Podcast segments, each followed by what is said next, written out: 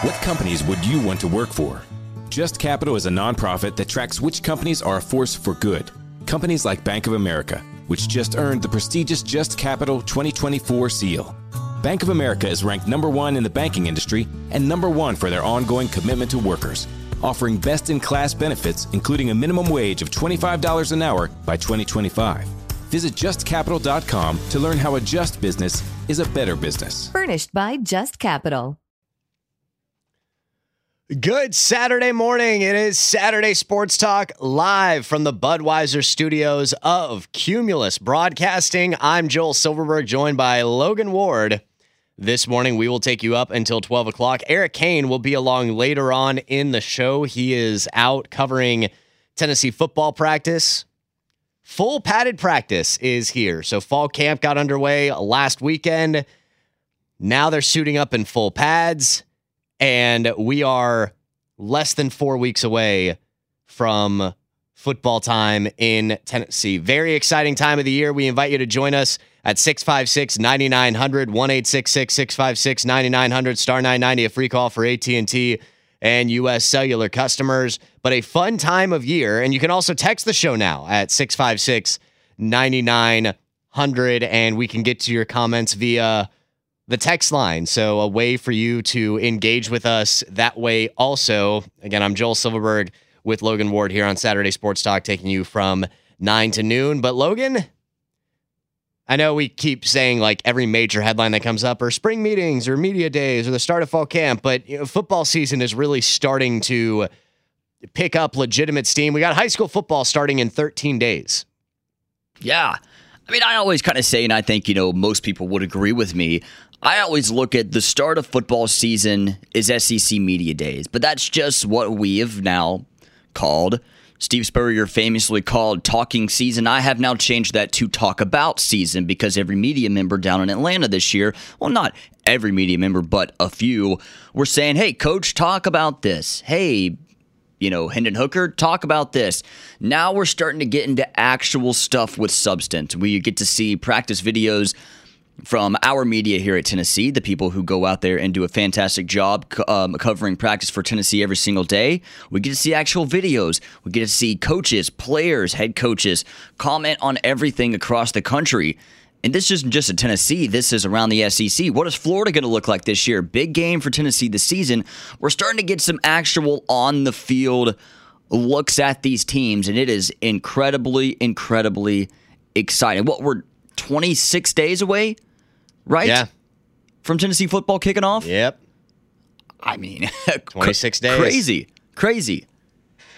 26 days, and that will be when Tennessee takes on Ball State on Thursday night, September 1st.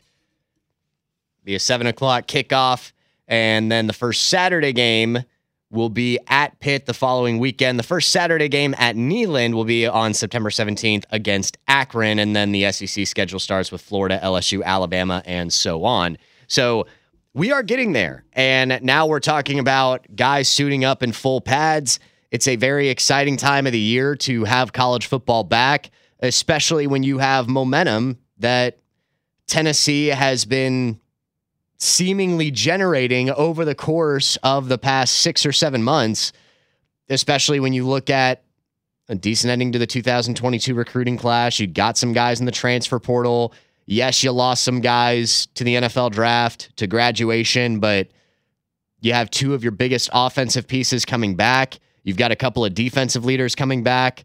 There are question marks on the defense throughout, but you are not fully devoid of talent. And I think for Tennessee, especially with what it returns on offense, there's been a lot of chatter about Tennessee from a national standpoint. And I, you know, I still have reservations about the defense being able for Tennessee to to break out and maybe surprise people to the point of being, you know, ten and two or eleven and one. But can Tennessee have its first eight win regular season in five years, six years? Uh, yeah, I think I think it's possible, and I think nine wins is certainly on the table. I think so too. I think heck, I think ten wins is on the table. Now, I I am picking them to go eight and four, like I think a lot of uh, people are, but a whole lot of fans are picking them to go nine and three. So I think anywhere in between that eight to nine wins, if you have a bad injury, a bad loss, seven wins, ten. I feel like is is is very very unlikely. A whole bunch of things have to go right for Tennessee, and quite frankly, Joel, we haven't seen a whole bunch of things go right for Tennessee in a while, probably since '98, whenever the team won the national title.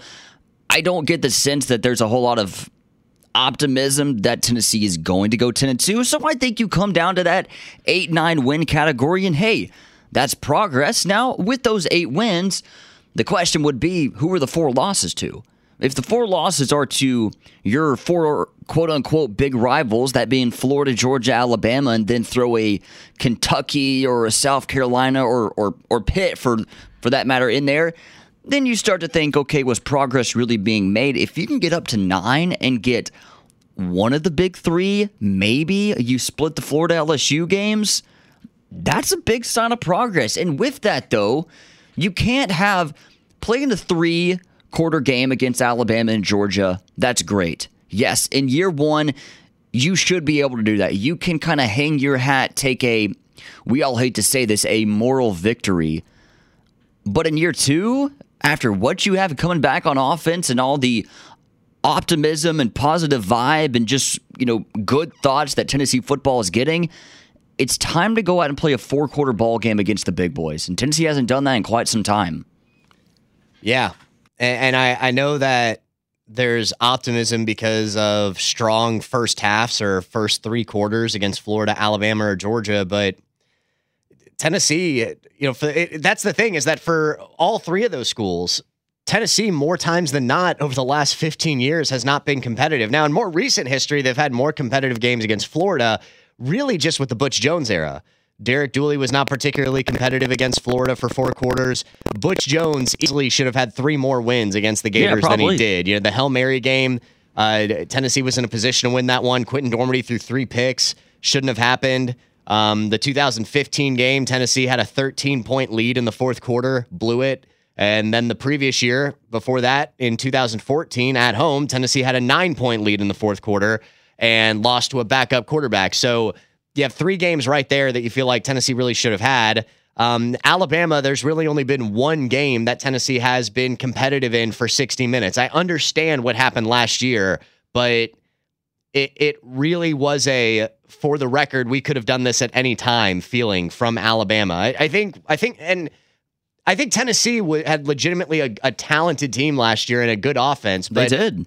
I also think that it was not at the capability of being able to withstand a powerhouse like Alabama for 60 minutes.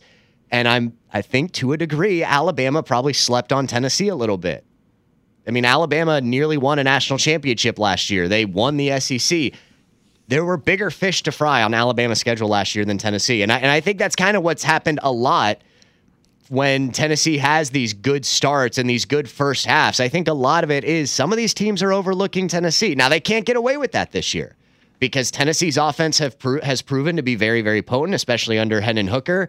And if that continues to be the case, teams are going to be ready week in and week out for Tennessee. I think Tennessee's still good enough to be able to put up numbers and put up points, but you're not going to get teams falling asleep on the Vols this season. It's just what do those big games look like for Tennessee? You know, we, back in the Butch Jones era, whenever they had talent, they had so many, and quite frankly, they had a little bit of talent with Jeremy Pruitt, but. And he always got up there and said, Hey, we are making progress against the big boys, against the Floridas, against the Georgias, against the Alabama. Recruiting ranking, sure, they might say that. They said that during the Butch Jones era whenever he was recruiting top 10 classes. But on the field, when there's four score differences between the two teams, it's really hard to kind of sit here and say, okay, Tennessee is making progress.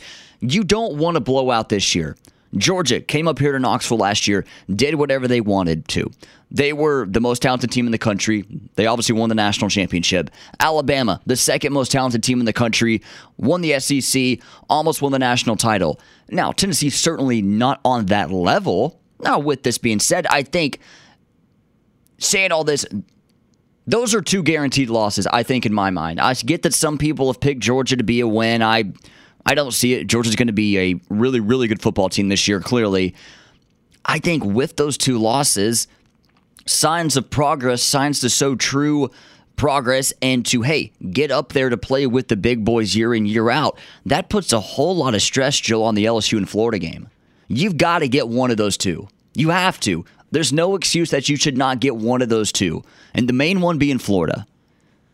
I think you need Pitt, and it's not just because from a prestige standpoint, I think Tennessee they smash Pitt should be should be better than Pitt. I think the reason that you need Pitt is because last year you didn't get Pitt and you played better than Pitt last year. Yeah. And that was with Hendon Hooker not starting the game. That was not Hendon Hooker's best performance. I still thought the better team lost the game between those two teams last year. And and Pitt had a phenomenal season. Kenny Pickett had a really good year, but I was just not convinced that Tennessee had no business winning that game when it was all said and done. And and so, it, and and look, it, that Tennessee caught some tough breaks. Uh, they, I, I think they got jobbed on that third down play that led to the failed fourth down conversion inside the Pitt ten yard line. But all in all, I thought that Tennessee outplayed Pittsburgh for four quarters and still lost the game. And if Tennessee continues to be competitive against these really good teams and you start competing for 60 minutes, you're still going to have close games that you lose. But you can't go out and lose to Florida by 24. You can't go out and lose to Alabama by 28. You can't lose to Georgia by 24. I, I just think for Tennessee, you've got to be more competitive. And and we got to stop looking at lines as the barometer. Yeah. Oh, yes, And, we do. You know, and it, it was said on this station before last season when a very early line in the summer came out that had Tennessee as a 33 and a half point favorite against Alabama that, hey, if Tennessee could cover that spread, that'd be a big deal. No, it wouldn't. Tennessee losing to Alabama by 32 is not impressive. So I, I just think once the spreads start to get that ridiculous, covering the spread is not impressive, a, a, especially like the 2020 season, that backdoor cover that Tennessee had against Florida with a late fourth quarter touchdown on fourth down when Tennessee was already down by three scores. That's not impressive to me. That should not be impressive to anybody. I, I, just think Tennessee should think better of itself with where it is at as a program, especially now with the offense that it has. Tennessee losing by only 20 points to a team should not be impressive against anybody this season because Tennessee has the offense to put up points. If I'm giving you eight and four this year, I'm giving that to you. Four losses, okay, two guaranteed to Georgia, Alabama. Your other two come in a mixture of. I'll throw Pitt in there, but I think that they just dog Pitt a week two. I, I would think two at LSU. I, I know that Tennessee's I- coming off a bye, but going to Baton Rouge, that ain't a cakewalk. So the other two losses come from one of Pitt, Florida, LSU, Kentucky. But those other two losses are blowouts. So you go eight and four, but your four losses are just blowouts. Is- if all is- four of your losses are blowouts, that's not going to make people happy because if let's say Tennessee beats Kentucky, that means two losses are to, are likely to either Pitt, Florida, or LSU. Maybe Brian Kelly ends up doing a really good job quickly with the talent that he does have coming back, and Maybe. he figures out the quarterback situation with Jayden Daniels or Myles Brennan or whoever. Um, but if Tennessee gets blown out by Pitt or Florida, that's going to make people upset because Florida, it, it has not been a great offseason. They've got a first year head coach, and Pitt is taking a downgrade at quarterback and has lost its best wide receiver. I, I, I don't think there's a situation where that's okay. no, not at all. Like eight and four, I think you're looking at it as okay, well, be better in 2023 or else is the situation you're looking at. It's going to feel like a very dry eight and four because eight and four is not the standard at Tennessee either. And that's why when you go through a stretch or a slump like Tennessee has gone through, only losing to Alabama by three touchdowns is impressive. Having it as a one score game in the fourth quarter is impressive. And winning eight games in the regular season is impressive because Tennessee hasn't done it since 2016. But it was a disappointment when Tennessee did it in 2016. So I, I think getting to a better place where if you're if you're getting blown out by teams that aren't in the top 10, then you've got bigger problems than just Florida, Alabama, and Georgia on the schedule every year. 656 9900. You can call or text us to get into the show. With Logan Ward, I'm Joel Silverberg from the Budweiser Studios of Cumulus Broadcasting. 656 9900. What is the most important game on Tennessee's schedule this year? We'll discuss that throughout the course of the show. All of that and more coming up next, right here on Saturday Sports Talk on the Sports Animal.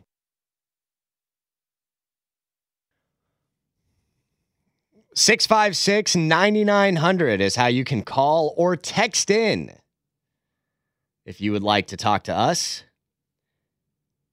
Joel Silverberg and Logan Ward. Eric Kane will be here at about 1030 as he is over on campus covering UT football practice. They're in pads today. Exciting time of the year. And, so we're having the conversation of what what is the most important game on Tennessee's schedule? And I, I think there are a lot of toss ups, and I think that's kind of the way it is now in the SEC a lot nowadays. And you know, it, it was funny because in the late 90s, early 2000s, there was only really one swing game on Tennessee's schedule, and it was the Florida game. And now you've got a lot of swing games because South Carolina is improving. Kentucky is a significantly better program than it was in the past. Some Alabama people don't want to realize that, though. Alabama and Georgia are juggernauts, and well, I mean, the standard for Tennessee is that you beat Kentucky, and I understand that, but they are they are a significantly better coach team than what they've been throughout the course of their program's history. Um, Florida is not at its best state right now. Typically, they have been in the past, but uh, and you've got a Pitt team that's coming off an ACC title, so you have a lot of teams that could legitimately pose a threat to you if you're not careful. And and so there are potential landmines out there, but I do think Tennessee is you know, still has a little more talent than Kentucky and South Carolina. I would say they have more talent than Missouri. Um, I would expect Tennessee to be favored in those games, but you've got to make sure that you can go out and compete and take care of business against the Pitts, Florida's, LSU's of the world, and you know try to take a step forward at closing the gap against schools like Alabama and Georgia. So when you look at this schedule and look at the possible layout and the goals that Tennessee's trying to achieve, what stands out to you as the most important game on Tennessee's schedule? It comes down to three games, okay? And you can make a compelling argument for all three of those games, but one just kind of stands out. The three games I'm talking about are week two at Pitt. I recognize you want to get off to a good start playing a, a decent ACC team. That's going to be a fringe top 25 team. Week four against Florida. I'll get back to that here in a moment. And then October 29th against Kentucky. I think those three games kind of stand out as okay, you need to win those games. But those two games, Pitt and Kentucky, are nowhere near as important as week four against Florida. It would set a horrible, horrible precedent for Josh Heupel, allowing another Florida head coach to come in here and just say, hey, new coach, but I coach at Florida, so we just beat Tennessee every single year. Whatever the streak is at now 16 of 17, 17 of 18, a lot of those games, sure, the McElwain games were close. A couple of the, you know, Muschamp Butch Jones games were close. The last three years have been absolute blowouts. I mean, they've been blowouts. Even last year, Florida team was not good. If you lose to Florida this year, we're going to be asking the same question that we asked about Georgia last year. If Georgia didn't win the national title last year, when were they realistically going to do it? If they don't beat Florida this year, if not now, when? This is the best chance you got with everything coming back on offense for Tennessee. You want to see an improved defense. Josh Heupel kind of having a very positive, electric, hype, pun intended, outlook for the fan base. And then a first year head coach with depth issues down there at Florida.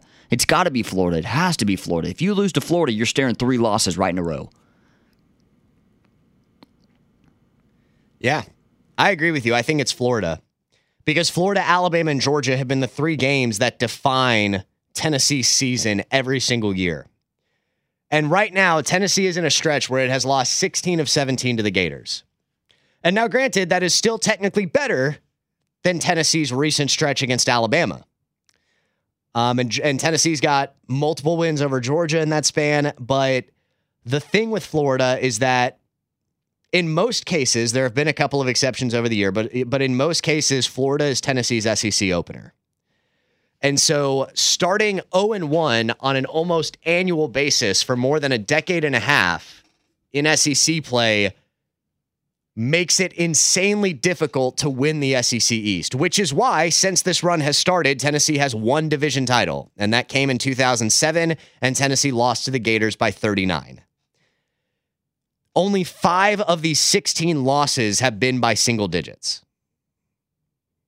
Five out of 16 less than a third of these games that Tennessee has lost to Florida have been by single digits. Not one score, single digits. It's been a lot of blowouts, Joel. There's been a couple of 10 point losses, but those have been some low scoring defensive games where Tennessee has not been able to generate an offense. Uh, the big trend has been Tennessee's inability to run the football it, it's been a really tough stretch. I realize that I'm kind of piling on the, the issue here, but there is a legitimate opportunity where you can look at this from the preseason. I think in years past, whenever there's been optimism surrounding the Florida game, it's been because you know Tennessee takes care of business against non-conference opponents. Florida loses to Kentucky or doesn't look good against East Carolina, like what happened during the Jim McElwain era. Or there's just something about Florida that looks off and it's hey, maybe Tennessee's just going to peak at the right time and is playing well and they've got this guy back and that guy back and Florida's got some dysfunction. And then in some of those cases, Florida would just come out and blow out Tennessee. Like Josh and Swain were talking a couple weeks ago about the Admiral Schofield hype video before the 2018 Florida game. That was the first Jeremy Pruitt versus Dan Mullen game. Yeah, and it was a blowout. It was a rout. And it, it was, was, very well. It, it was early, very early on in the uh, first half. It got yeah. I mean, Tennessee gave up two touchdowns, had turned the ball over twice, and had given up two touchdowns in the first five minutes. I mean, it, I don't know if I've ever seen a game start worse for Tennessee.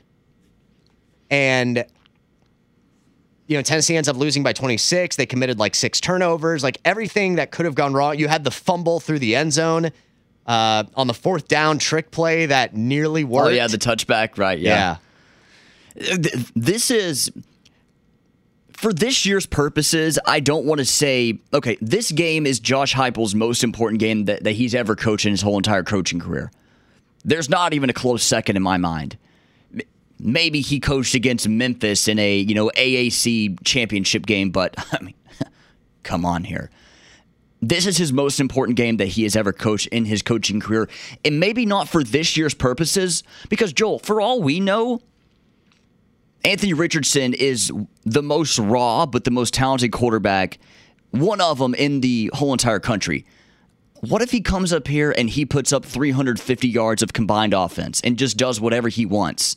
Florida can win that game. So for this year, it might not be Josh Heupel's most important game in terms of his tenure. We won't see it this year. But if they lose to Florida with that off week the next week, going into LSU, there's going to be a lot of people. I mean, a lot of people, and I think rightfully so, you have to question Josh Heupel's future. Not, I'm, I'm not saying he's going to get fired, but you have to question. Some people will doubt him that he can get over that Florida hump, get that monkey off his back. This is Josh Heupel's most important game, and it's not even close. His whole coaching career. Yeah, I mean, I think it's up there. I think you, when you consider now, I would also go ahead and say the idea of, well, if not now, then when? Next year. Like, like I'm, I'm. But is Florida going to be this down again? No, but I think it's possible that Tennessee can be better next year. Yeah.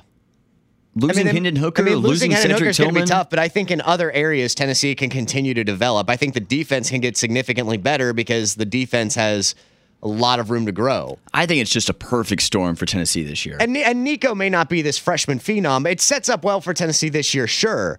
But, you know, if next year, if Nico, okay, he has some freshman growing pains, adjust well. You know, maybe by the time he's a sophomore, is he ready for a big game like Florida? I, I just think that when you consider what Josh Heupel has done with quarterbacks over the course of his career, yes, losing Hendon Hooker's unfortunate based on the season that he had a year ago for Tennessee, but I also don't think he's going to be the last good quarterback that Josh Heupel ever has. No, I agree. So I think, uh, you know, taking in a five star quarterback like Nico, and maybe as a freshman next year against Florida, it might be too early. But also, what if Billy Napier doesn't figure it out this year? Because it's, it's not like beating Tennessee has saved any past Florida coach. Right. And they have a they have Utah week one and then Kentucky in there before they got to come Knoxville. And I mean, that's Florida, why Florida could be a three loss team by the time we get to October. I and that's why I am picking Tennessee to beat uh, Florida because I think Florida's going to be a good team this year. I don't think their record's going to show that because they have a very tough schedule with Utah game one. But I mean, I gotta wonder. I mean, Florida They have a ton of depth issues at receiver, a ton of depth issues um, on the offensive line, on the on the defensive line. Running backs okay, but there's some major depth issues down there in Gainesville, and I just kind of wonder if they're going to be banged up coming here. It's got to be a win for Tennessee. There's no excuse this year. This year, as we stand right here, right now, given what we know about these two teams, if Tennessee loses to Florida, there no excuses can be made. No excuses can be made. I don't want to sit here in December and say, well, if we would have played them the, the last week of the season, don't be lazy. I won't allow that to happen. There is no excuse this year if Tennessee does not Florida. And that's where the college football playoff selection committee comes in is that they want the entire season to count. And you know, look back on Bo Nix his freshman year when they upset, or I wouldn't say upset, but when they beat Oregon and stun Oregon on the last second touchdown pass on the season opener. If Oregon doesn't have that loss, there's a chance they go to the college football playoff as the Pac 12 champion. And Mario, Mario Cristobal kind of pointed out, he was like, what's the point of us even scheduling that game if it's going to ultimately keep us from getting in? Now, they were a two loss team, so you didn't really have a reason to complain. But um, also, don't lose to Herm Edwards in Arizona State late in the year and really screw yourself over. But it's, it, you know, it kind of goes to show you've got to be good in September. It's not just a matter of, okay, we're going to, we're going to figure it out as we go along and we're going to take some lumps. You've got to be good in September. And it's tough when you have to play Florida every September. That ain't easy. But Tennessee has lost a lot of September games in the last 15 years, a lot of September games that it shouldn't have, and not just to Florida. Georgia State, BYU, two times to UCLA back over a decade ago. It's been it's been tough going at times for Tennessee. Uh, you had the Cal loss one year, so I, I just think that for Tennessee, it's about getting off to a strong start because if you get that Florida win, sure, you go into a bye week, but think about what that does for you going into the LSU game. Yeah, you're 4 0. Potentially, yeah. 656 9900. Call or text us if you would like to join the conversation with Logan Ward. I'm Joel Silverberg. Saturday Sports Talk continues next right here on The Sports Animal.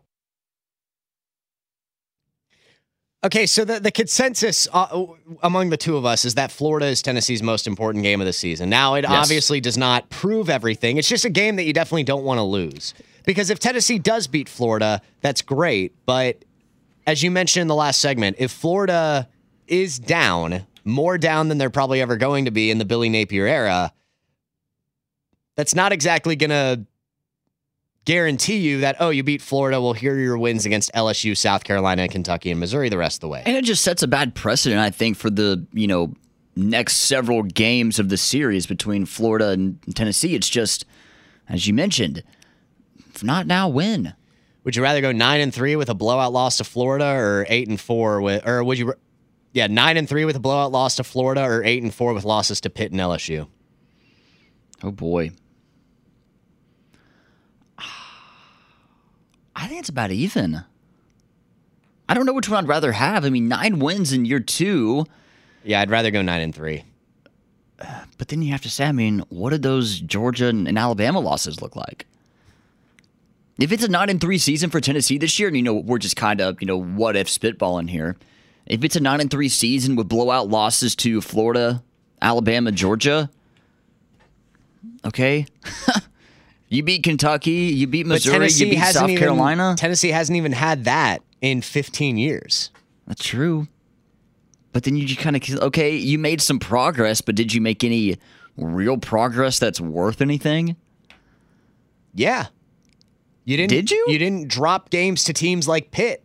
Okay, but Tennessee should always beat those teams. Eh, it, expectations wise, it, it, the expectations up here have not been okay. You're gonna lose to Florida, Alabama, the, Georgia, the expect- and then who are you going to lose else? Okay, to? but the, but the expectations are also that you shouldn't lose to Florida, Alabama, and Georgia every season. Yes, those three teams are very, very good in the SEC, but the standard at Tennessee is not that you just accept those three losses every year. So it, it's you yes, you should them. you should be able to Right, but you should be able to beat all those other teams. But the thing is, is that Tennessee hasn't done that. Tennessee has lost to at least one team every year, not named Florida, Alabama, or Georgia, every season since 2007. And oh, and actually, technically beyond that, because in 2007 they lost to Cal. But like my point is is that even when they've gone you know their best seasons in the last 15 years have resulted in them losing to somebody else. So because Tennessee hasn't gone just 9 and 3, so there's always a fourth team that clips them in there. So to be able to just achieve get back to the standard of not losing to anybody not named Florida, Alabama or Georgia is the first step. So I think if you get back to 9 and 3, yeah, that Florida loss is going to sting, but it happens in September okay, you got the win over Pitt. If like if Tennessee loses to Florida and then two weeks later goes to Baton Rouge and wins, I don't know if all is forgiven. But I think fans immediately become optimistic again. I, I think, think fans just, start feeling excited about the Alabama game. But I think nine and three with those blowout losses to your three, you know, quote unquote big rivals, it is. I mean, after November 26th, you wake up November 27th on, um, on a Sunday after beating Vanderbilt. You kind of think, okay, nine and three yeah, we're you know we're supposed to you know we'll see what LSU is this year, but I mean blowout losses to those three teams. I think yes, record wise you show progress. Eight and four record wise you show progress. I want to see where those four and three losses come from though, or how they happen and who they are against and what you know the circumstances surrounding those losses. It's progress. I don't think it's huge progress, but I I agree with you. You know, that is the next step for Tennessee to consistently, on a year to year basis, beat the Kentuckys. They do that every year.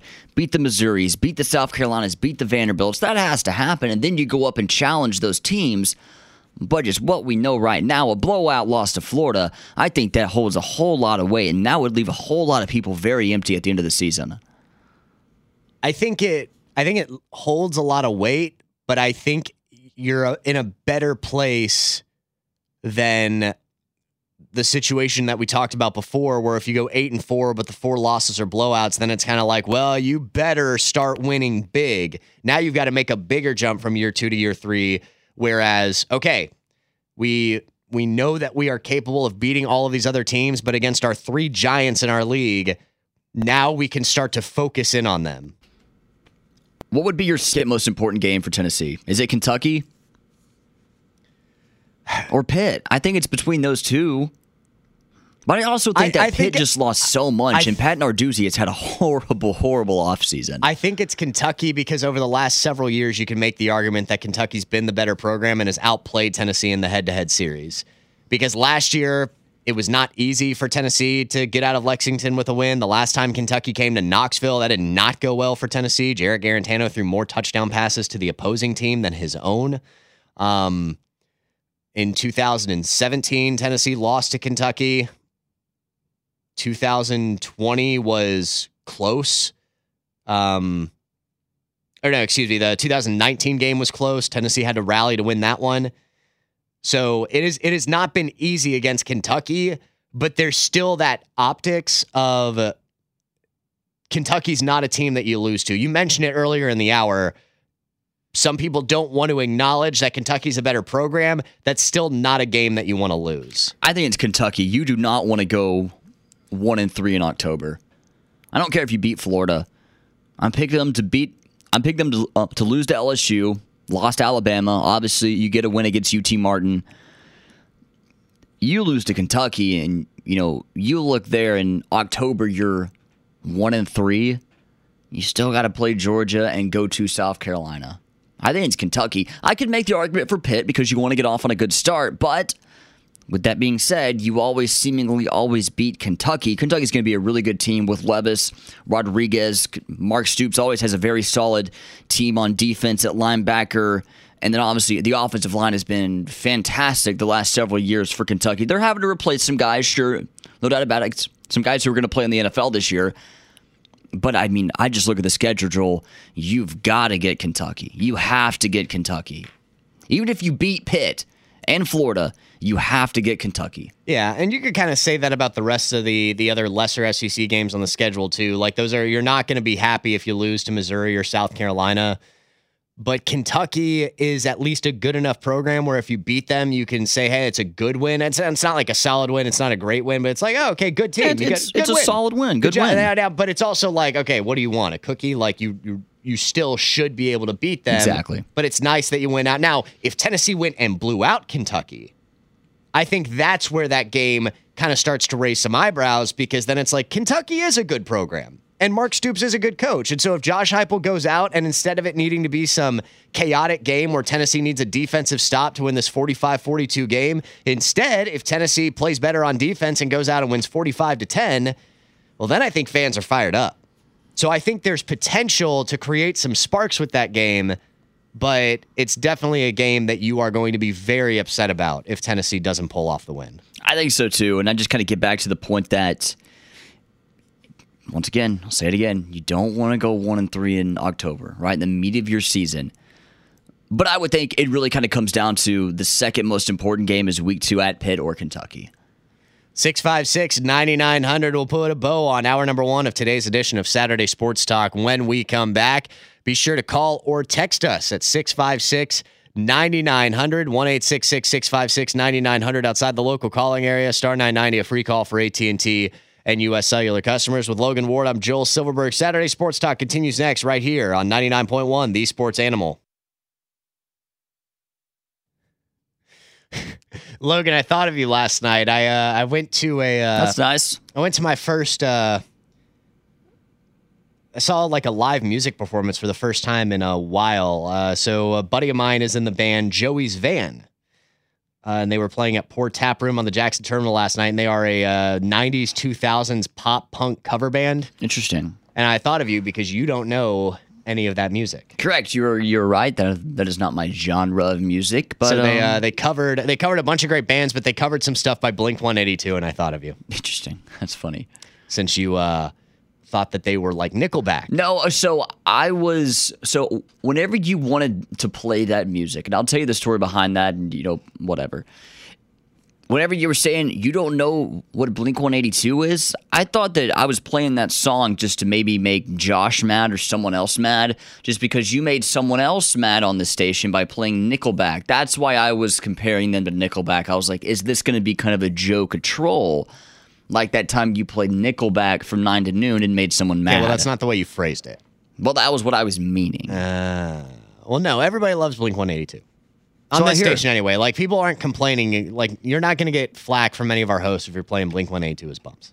Okay, it's fine. It's just solid punk music. And Good. as their Twitter Good, good. account states, crappy punk rock since 1992. 30 years ago, 656 9900. So, the second most important game on Tennessee's schedule.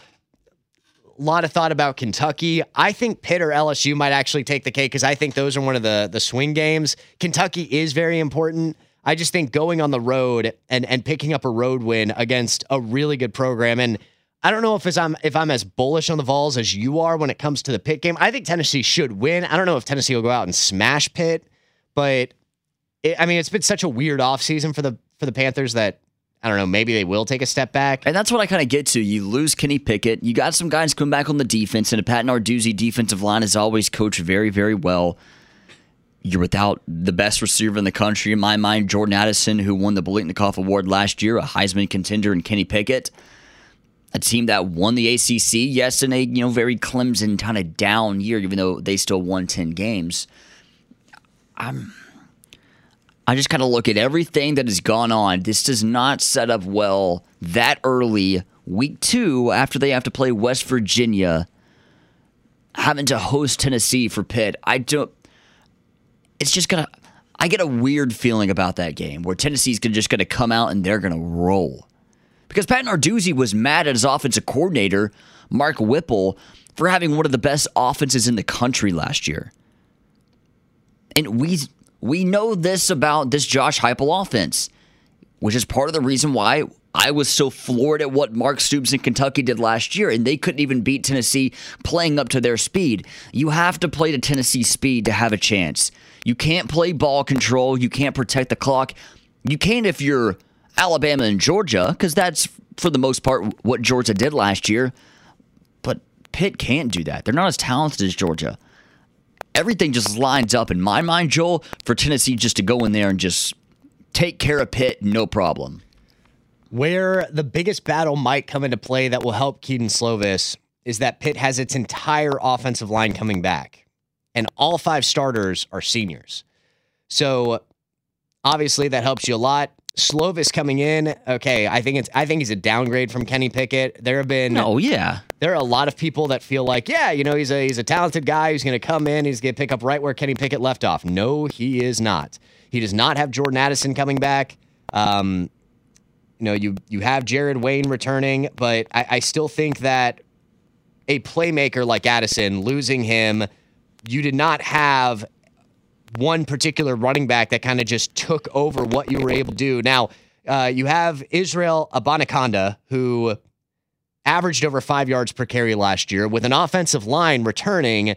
Okay, maybe the rushing attack can be successful for Pitt, but if Kedon Slovis isn't the answer at quarterback, then Tennessee can key in and load guys up in the box. Um, but I do think that you're you're looking at a team that is missing so much because of its biggest playmakers with a coach that has never really been better than eight and four prior to last year. And Pat Narduzzi's been at Pitt for a hot minute. It, it's not like he's like, okay, a couple of down years and then suddenly we just broke out and won the ACC. No, like last year, uh, this is his seventh season at Pitt. And so you've got seven defensive starters coming back. That's great. I I think overall it's a game that Tennessee should win. I don't think it's going to sit well with Vol fans if if Tennessee drops this game. I think Pitt's good. I don't think Pitt's great, and I think the biggest reason for me that Tennessee needs this game is because Tennessee should have beaten Pitt last year. And I know that you don't want to compare things year to year, but I just think Pitt's getting worse and Tennessee's getting better, and that should open up the door for Tennessee to be able to notch a win against the Panthers. And so that's that's why I think that Pitt is pretty important, especially because it's so early in the season. I hear you. I think if because obviously you don't want to go into Florida and have you know a loss already and didn't have to play the whole SEC schedule with a loss on your schedule. I get what you're saying, and I do agree with you. It'd be the third most important game in my mind. I would value Pitt a whole lot more with the problems that Tennessee does have. Now, I think the secondary is going to be very much improved from what it was last year especially late in the year, because early in the year, the defense was, it was good. It wasn't great. It was a solid, you know, average to a little bit above average defense, certainly. I would value Pitt a whole lot more to give Tennessee some problems. I think Slovis will be fine, but I think Slovis would be a whole lot better if he had the best receiver in the country to throw to. If Jordan Addison was on this team, I said it in the offseason, before he got tampered with reportedly, allegedly by Pat Narduzzi and goes to USC. I said that I think I thought that Pittsburgh was a tougher game for Tennessee than Florida. Now, those two have definitely switched with, you know, Addison going to USC. But with the problems that Tennessee has now, I don't know if Pitt has anyone to take advantage of that like they just lost with Jordan Addison.